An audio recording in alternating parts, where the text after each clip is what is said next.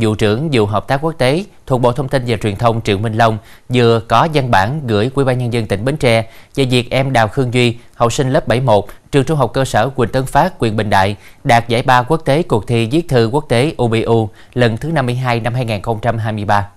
Lễ công bố và trao giải quốc tế cuộc thi sẽ được tổ chức tại phiên bế mạc Đại hội bất thường UBU lần thứ tư năm 2023 diễn ra vào ngày 5 tháng 10 năm 2023 tại Riyadh, Ả Rập Xê Út. Nhân dịp này, UBU và nước chủ nhà đại hội đã mời các tác giả đạt giải nhất nhì ba quốc tế đến Ả Rập Xê Út để nhận giải. Bưu chính Ả Rập Xê Út sẽ chịu chi phí đi lại và ở cho em Duy và một người bảo trợ đi cùng trong thời gian từ ngày 4 đến ngày 7 tháng 10 năm 2023.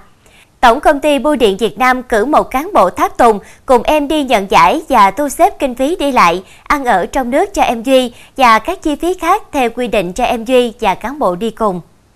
Bộ Thông tin và Truyền thông thông báo và đề nghị các cơ quan chỉ đạo các đơn vị ở địa phương phối hợp tạo điều kiện và hỗ trợ gia đình em Đào Khương Duy hoàn tất các thủ tục trong nước để em có thể tham gia nhận giải quốc tế đúng hạn.